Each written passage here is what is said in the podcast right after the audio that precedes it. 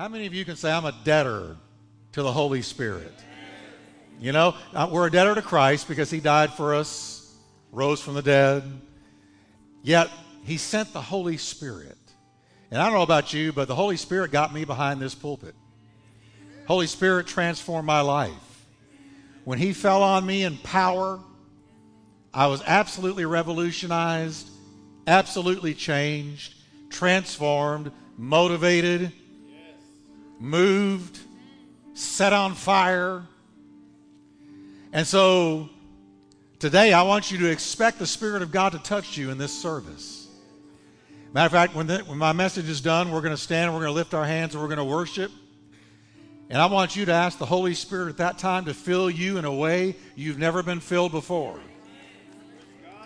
And we're going to believe God for a great filling of the Holy Spirit and empowering. But let's look at what Jesus said. John 14, verses 16 and 17. I will ask the Father, and he will give you another counselor to be with you forever.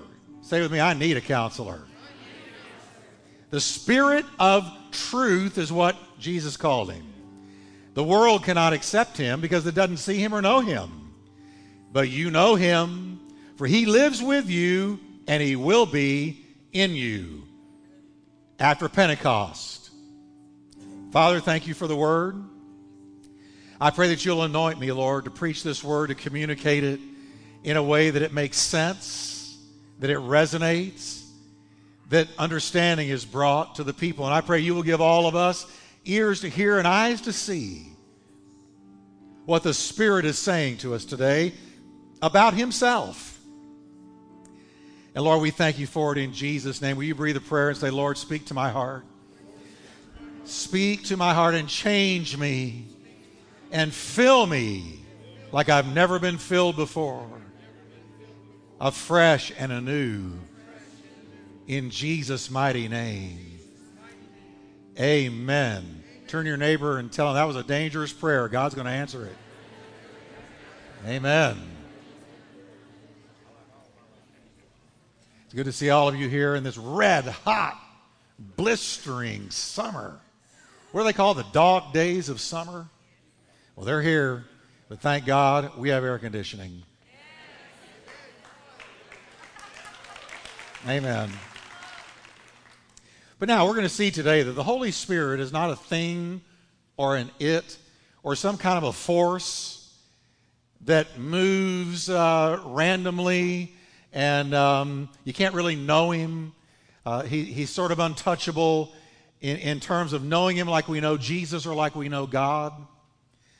But I'm going to call this today, the Holy Spirit is not an it. Of all the members of the Godhead, I believe the Holy Spirit is the least understood.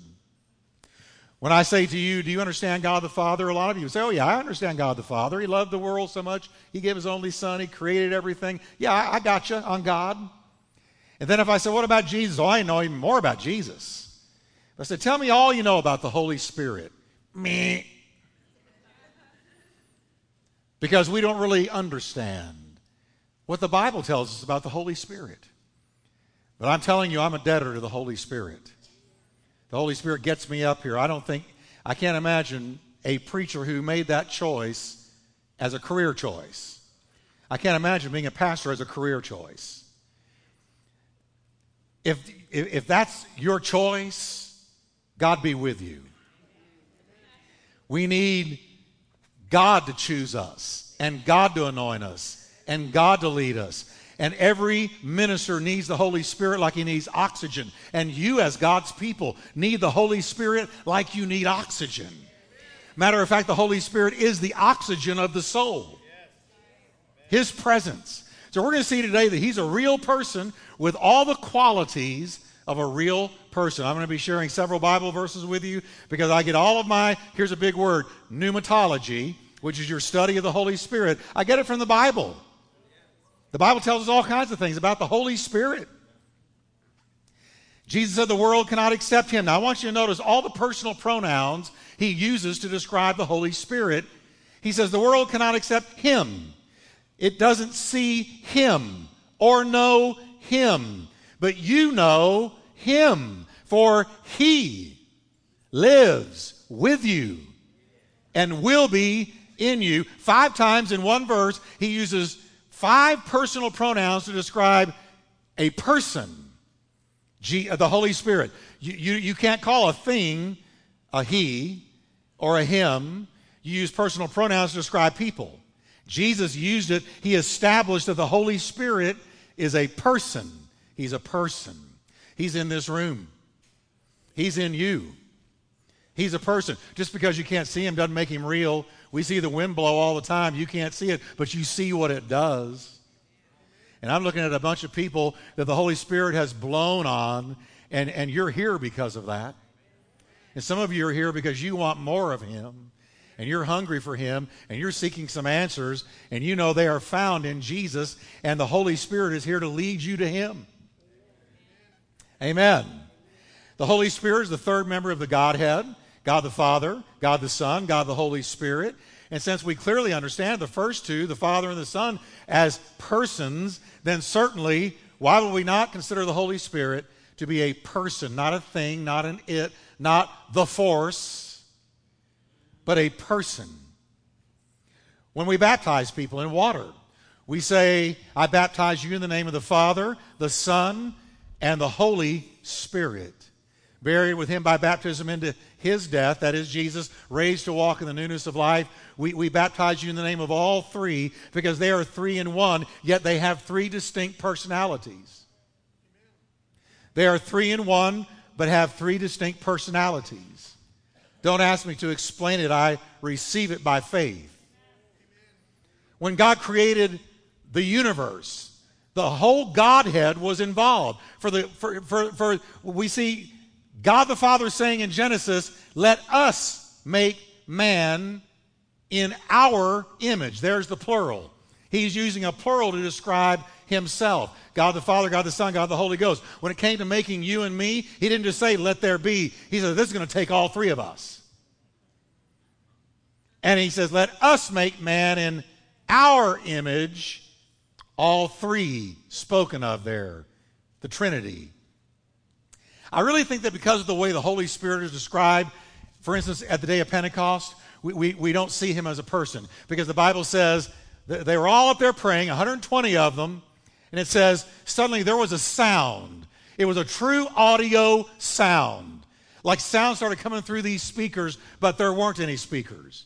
There was a sound, and it was the sound of a rushing, mighty wind. And it says this sound filled the whole house where they were sitting, and suddenly they also had a vision, a picture. So there was an audio sound and a visual sound, or a visual sight, and it was tongues of fire over all of their heads who had been in prayer waiting for the Holy Spirit. So he manifested as a wind, and he manifested as flames of fire.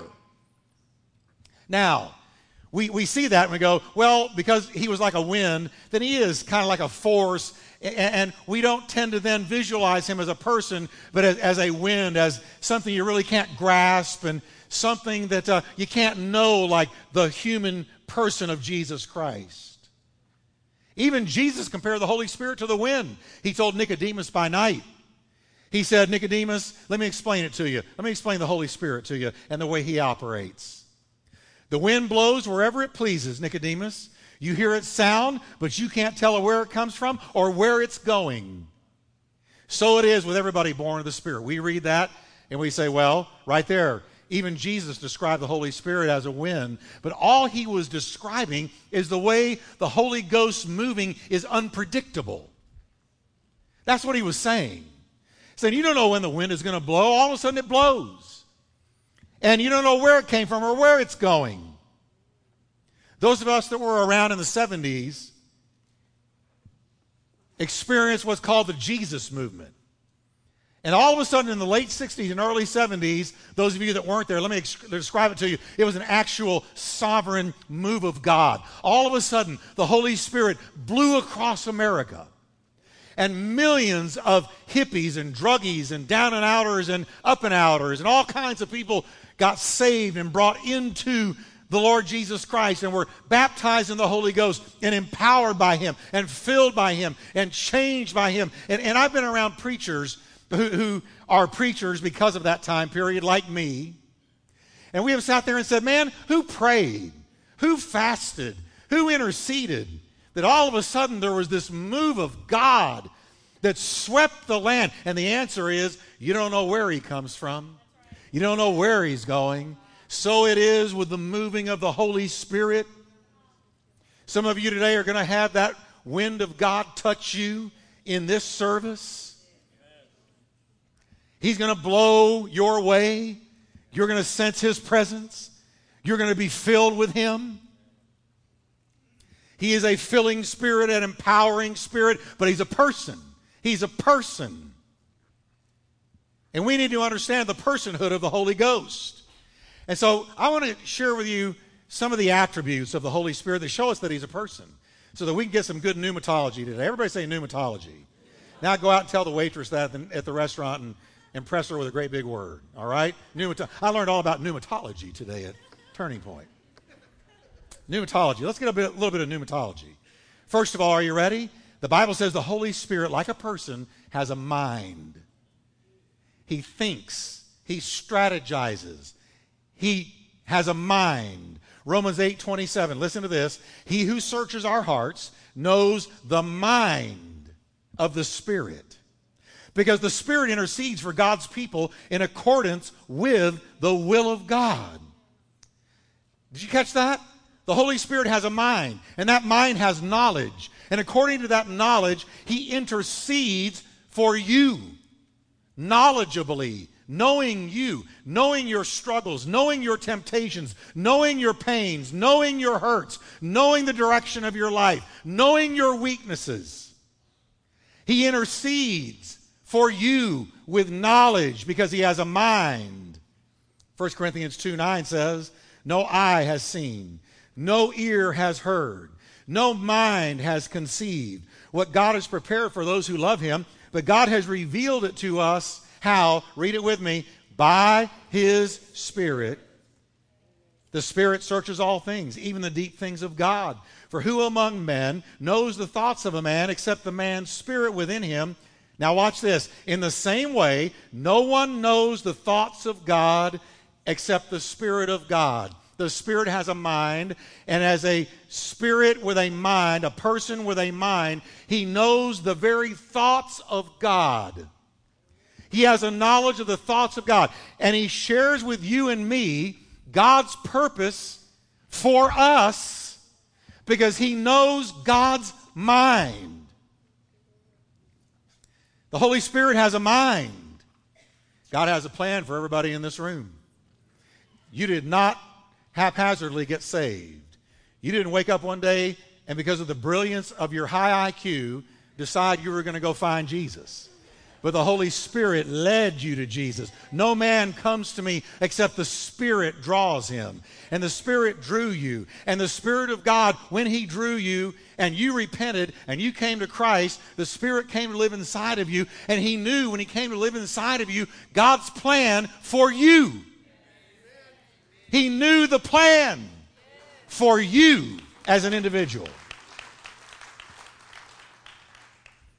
And so then he began to pray. The Father who knows all hearts knows what the Spirit is saying.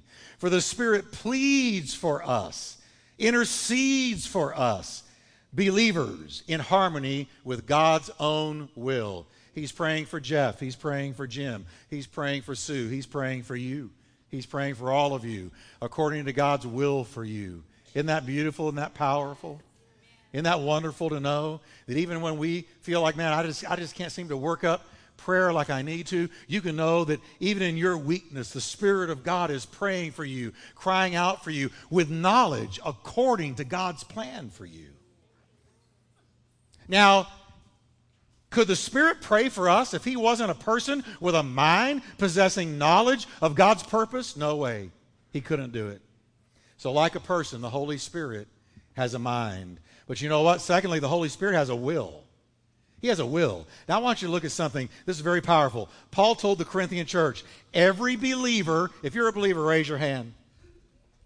If you've been born again, raise your hand high and give it a wave.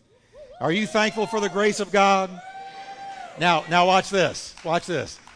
He says, a spiritual gift is given to each of us, those who have been born again, so that we can help each other. Now, that's telling us something very important. When you and I got saved, the Holy Spirit immediately himself gave us a gift. There's not a born-again person in here that doesn't have a spiritual gift. You may not feel like you've got a gift. You may not feel gifted, but you are gifted and you are a gift because he says he gave you the gift, a gift, so that you could gift somebody else with your gift, bless somebody else with your blessing. You have been gifted so that you can bless others, so you can help others. And then he lists the various gifts. He said there's the word of wisdom, there's the word of knowledge, special faith, the gift of healing, working of miracles, gift of prophecy, discerning of spirits, gift of tongues, and the gift to interpret tongues. And he goes through this list. But then watch how he closes out the list. It is the one and only Spirit who distributes all these gifts, distributing to each one individually as he wills. As he wills. When the Holy Spirit came to live inside of you, he knew who you were. He knew your DNA. He knew your makeup. He knew your weaknesses. He knew your strengths. And according to his will, he gifted you. He imparted a gift into you. So I want us to all say together, I'm gifted. I'm gifted. Let's say it like we mean it. I'm gifted. I'm gifted. Do you see the Spirit has a will? Distributing to each one individually as he wills. When God called me to preach, I was fresh out of juvenile detention center. I'd been in all kinds of trouble. And I would have been the last, the least among the least. You would have never picked me to be a preacher ever. If you had lined up 100 people, you would have never said that one. I might have been number 100, but you'd have never picked me, and I would have never picked me. My parents would never have picked me. But let me tell you something. The Holy Ghost had another thing in store. The Holy Ghost picked me, and he said, he put in me. It was the Holy Ghost who put in me the preacher's fire. Now, I'm going to tell you, there's a fire if you're called to preach. That's why I say it's not a career choice. You don't intellectually decide, well, I'm going into ministry. Ministry is not a career choice. It is a God choice. And listen, watch this. When he calls you to preach, he puts in you an inescapable, irretrievable, undeniable fire to preach the Word of God. That didn't come from Jeff Wickwire. That consuming fire to preach the Word of God came from the Holy Spirit. He put it in me. Amen. And whatever spiritual gift you possess, it was the Spirit's will. It was his choosing. He looked you over. He knew you. And he said, I'm going to impart this gift into this child of God. And he gifted you. So like a person, the Holy Spirit has a mind. And the Holy Spirit has a will. He willed to bless you. Are you glad he willed to gift you? Amen. Now, the third thing is the Holy Spirit has power. Goes without saying.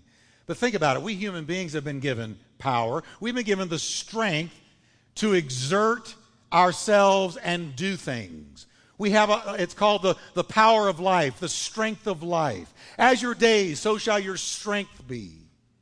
And likewise, Jesus told the disciples just before ascending back to the Father, he said, don't you dare go out and try to preach until I send the Holy Spirit upon you. And he said, I will send the Holy Spirit just as my Father promised. But stay here in the city until the Holy Spirit comes and fills you with power from heaven. Amen. Did you know that God doesn't look down and see a church that's barely eking by and holding on and kind of hiding in the shadows until he comes again? No. God did not envision a church that way. God envisioned a church that had been redeemed by his Son's blood, that had been filled with the power of his very Spirit. The same Spirit that hovered over the face of the deep in the beginning of creation now lives in you, and he gives power. Everybody say power. Power.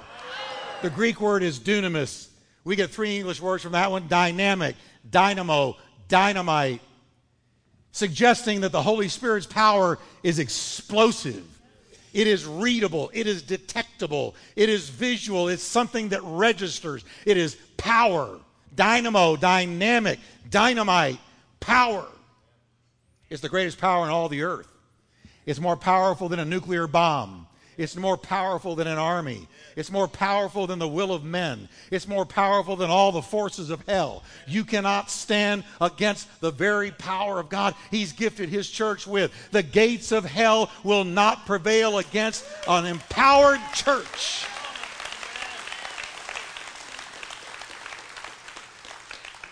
Thank God for the power of God. May the God of hope, Paul said, fill you with all joy and peace as you trust in Him, so that you may overflow with hope. How many want to overflow with hope? How would you like to just burst with hope? Amen? Okay, listen to what it says. That you may overflow with hope by the power of the Holy Spirit. Even overflowing hope. That's why Christians can go through hell and back, and yet they have peace when everybody else is falling apart. That's why the believer can have hope when there is no hope. That's why the believer is left standing when everybody else falls, because greater is He that is in you than he that is in the world. Amen. Charles Spurgeon wrote, "It's self-evident that wherever you find understanding, will, and power, the attributes of God, or the attributes of the Holy Spirit, wherever you find understanding, will, and power, you have to find existence. It can't be a mere attribute. It cannot be a metaphor. It cannot be a personified influence. It must be a person. There's a person living inside of you and me. He has a mind.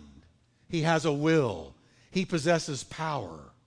And not only that, but He commits acts and deeds like a person. Today you woke up. You remember that it was church day and you said hallelujah. You didn't say, oh me. You said amen. And you said with the psalmist that you were excited about going to the house of God. I was filled with joy when they said, let's go to the house of God.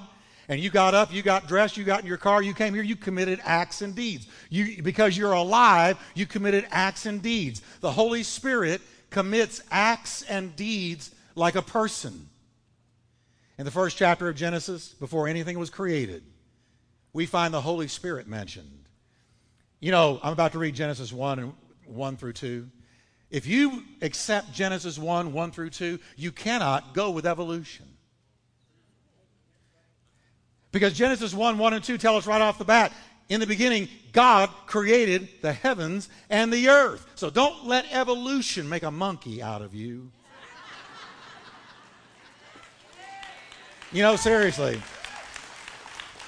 If I were an atheist, let's just say I was an atheist, and I looked at all around me, at what is around me, the trees, the birds, all that is, the amazing creation. If I looked at it, and I looked at the human eyeball, and I looked at it, and its complexity, and the way it has all come together so that I can see you and you can see me, and it responds to light, and the pupil dilates, and so on and so forth. If I looked at just that, I couldn't stay an atheist for long. I'd have to at least go up a step and go to agnosticism, where you're just not sure. But I could not say definitively there is no God if I looked at things with intellectual honesty, because evolution doesn't make sense. Intellectually, it doesn't make sense. In the beginning, God created the heavens and the earth. The earth was without form and void, and darkness was on the face of the deep. Now watch this. And the Spirit of God was hovering over the face of the waters. The word hover means moving. The Holy Spirit was on the move at the dawn of the world. The Holy Spirit was on the move. He was moving. He was acting. He was committing deeds. Genesis is telling us right here, it's describing the moving and the acting of the Holy Spirit, who was intimately involved in the creation of all things. We see, hear, taste, touch, and smell the vast universe, the world we live in, and everything within it. One writer says, the world was once a mass of chaotic matter. There was no order. It was like the valley of darkness and the shadow of death. But God, the Holy Spirit, spread His wings over it. He sowed the seeds of life in it. The germs from which all creatures sprang to life were implanted by Him. He infused the earth so that it became capable of life. The mighty Holy Spirit of God that was hovering over the face of the deep has been hovering in here today and lives inside of you, every child of God, that mighty spirit involved in creation. So when God created the universe, all three members of the Godhead were intimately and intricately and integrally involved. God is the one who said, for instance, let there be, and the first thing was light. But John tells us that all that came to be flowed through Jesus. He says he, Jesus, was in the beginning with God. All things were made through him. I'm going to read that again. All things were made through Jesus. And without him, say it with me, everybody, nothing was made that was made. Everything flowed through the fingertips of Jesus. So we have God the Father saying, let there be light. Then we have creation flowing through Jesus. But then Moses tells us in Genesis, the Holy Spirit was also moving across the face of the deep at the moment of creation. So I think creation went down like this. I think God spoke it, let there be. Jesus amened it, amen. And the Spirit of God brought it forth. Let there be. Amen. And the Holy Spirit moved. And I believe they operate the same way today. The Father says, let it be. The Son says, amen. All the promises of God are yea and amen through Jesus Christ. So he amens every promise. So God the Father spoke the promise, the Son amens the promise, and the Holy Spirit releases the promise. So the Holy Spirit has understanding. He has a mind. The Holy Spirit has a will. The Holy Spirit has power. And the Holy Spirit commits acts and deeds, just like a person. But he also guides and counsels and instructs, just like a person. In the book of Acts, they're about to release the first missionary journey. They've been fasting and praying. And they've got a bunch of candidates there. And it says, suddenly the Spirit spoke. As they ministered to the Lord and fasted, the Holy Spirit said, now separate to who, everybody? Me. That's the Spirit talking. Separate to me, Barnabas and Saul, for the work to which I have called them. Wow. A force doesn't say, separate them to me, and it doesn't say, I have called them. Only a person says that.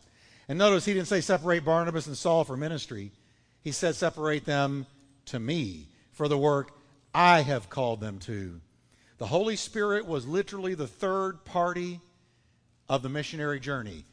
It was two men went out, but it wasn't just two persons that went out.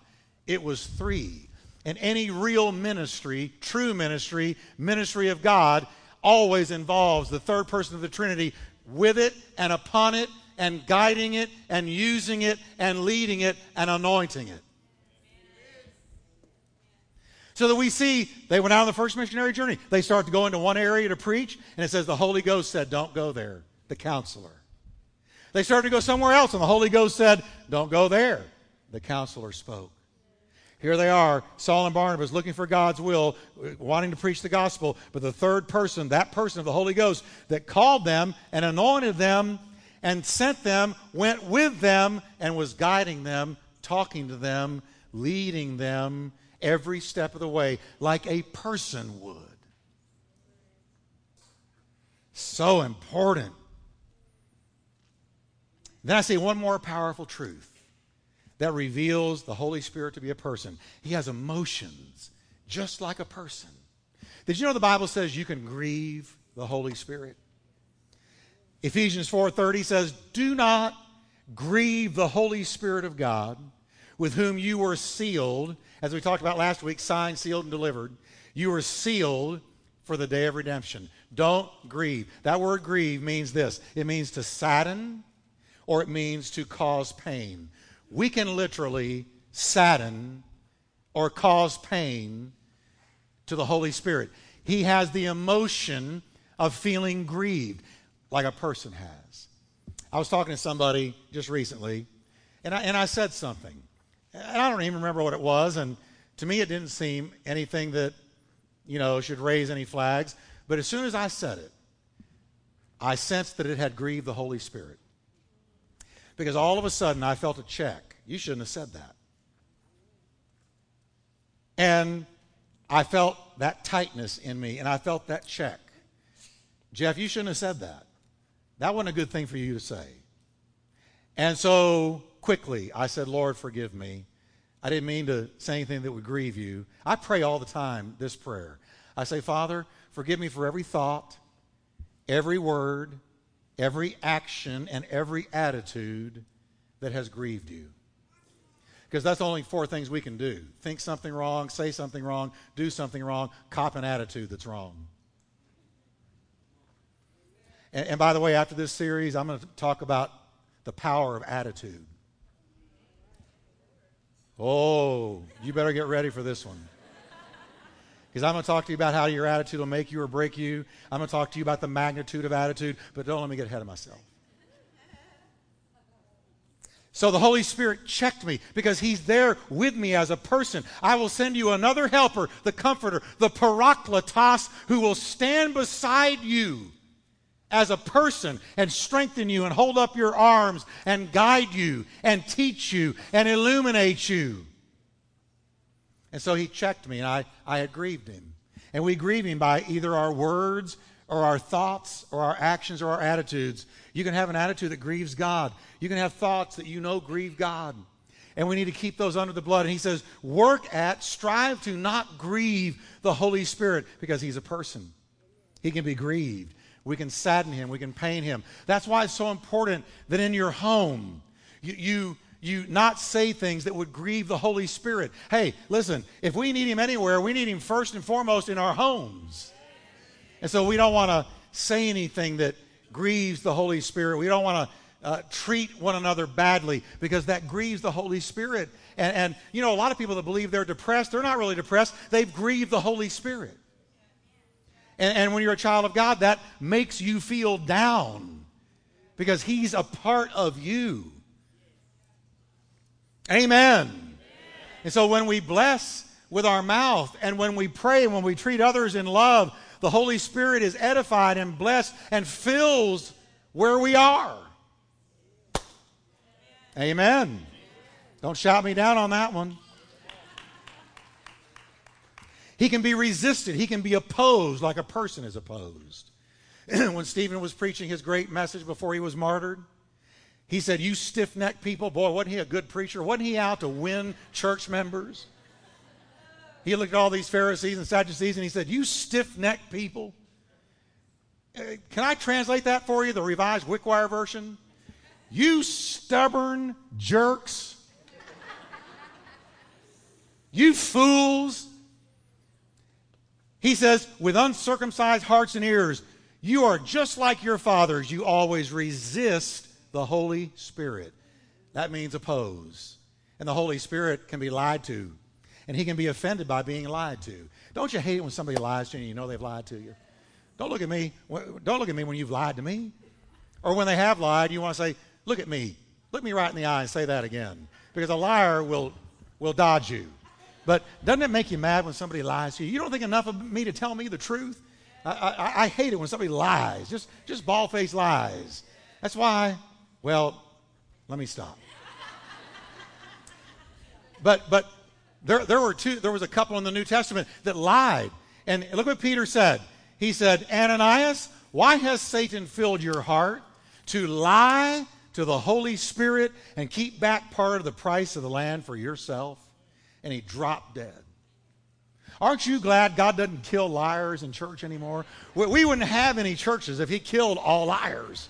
There'd be no mega churches. There'd be no churches. There'd be grease spots out there, and there'd be a grease spot up here.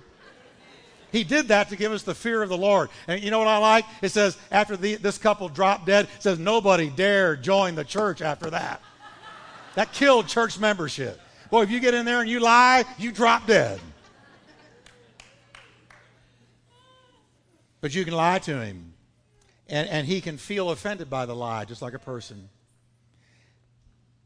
Wow, he loves like a person. Hope does not put us to shame, because God's love has been poured into our hearts through the Holy Spirit who has been given to us. He's a lover. He loves like a person. He loves you and me. Oh, how He loves you and me. Oh, how He loves you and me. Aren't you glad for the love of the Holy Spirit? Isn't that what changed you? Isn't that what really changed you? The love of the Holy Spirit. And guess what? I'm going to close with this. The Holy Spirit can feel good about something. Can you believe that? The Holy Spirit can feel good about something. When the apostles were seeking wisdom for some local church issues, they settled with what they sensed the Holy Spirit had agreed with. It says in Acts 15:28, for it seemed good. Everybody say, seemed good. Seemed good. I want you to catch this. It seemed good to the Holy Spirit. A force can't say, well, that feels good to me. Or an it can't say, well, that seems good to me. Only a person can say, that seems good to me. It seemed good to the Holy Spirit and to us to lay upon you no greater burden than these necessary things. Now, that's the way you make a decision, saints of God.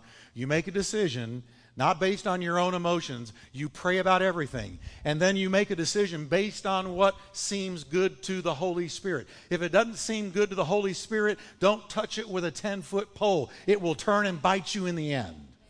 It says, it seems good to the Holy Spirit. And notice, they knew as children of God what the Holy Spirit could put His peace on and what He could not.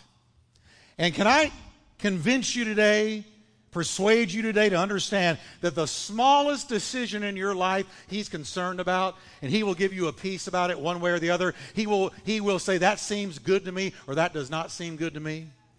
So before you get married, say, God, is this person your will? And only go with it if it seems good to the Holy Spirit. Where you live, where you work, who you run with, where you go to church. Does it seem good to the Holy Spirit? As God's child, you will know it because He'll give you His peace. The peace of God that passes all understanding will guard your heart and mind through Jesus Christ. So stand together, would you? And we're going to pray together. And in closing, I want to show you a verse that Paul gave to the Corinthians, his benediction. At the end of 2 Corinthians, I want you to listen. This is a verse that's haunted me in a good way many times. He says, may the grace of the Lord Jesus Christ, the love of God. Here's the Trinity in one verse. The grace of Jesus, the love of God. And look what he says. And the fellowship of the Holy Spirit be with you all. So there he names the three members of the Godhead. But notice how he couches the Holy Spirit. He says, koinonia. May the koinonia of the Holy Spirit be with you all. You know what that means, church? We have a relationship. He's in us and with us, and He fellowships with us. That's how Jesus said, it's better for you that I go away, because if I go away, I'm going to send the Holy Spirit, and He can pour out my love on the entire world. He's not limited like I was limited as a human. And He will take my place.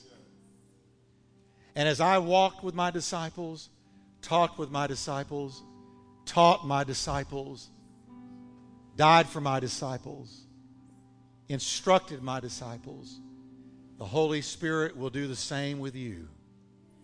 May the fellowship of the Holy Spirit be with you all. When we obey His initial promptings, when we walk in His peace, when we fill our inner man with the Word of God each and every day, our relationship with the Holy Spirit grows. So can we just lift our hands to the Lord right now?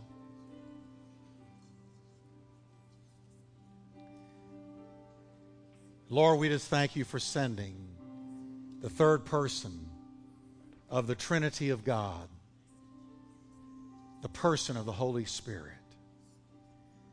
And we thank You, Lord, that He's here right now. And every child of God in this room, He lives in their hearts. He's with us. And Father, we want to be filled with that Spirit.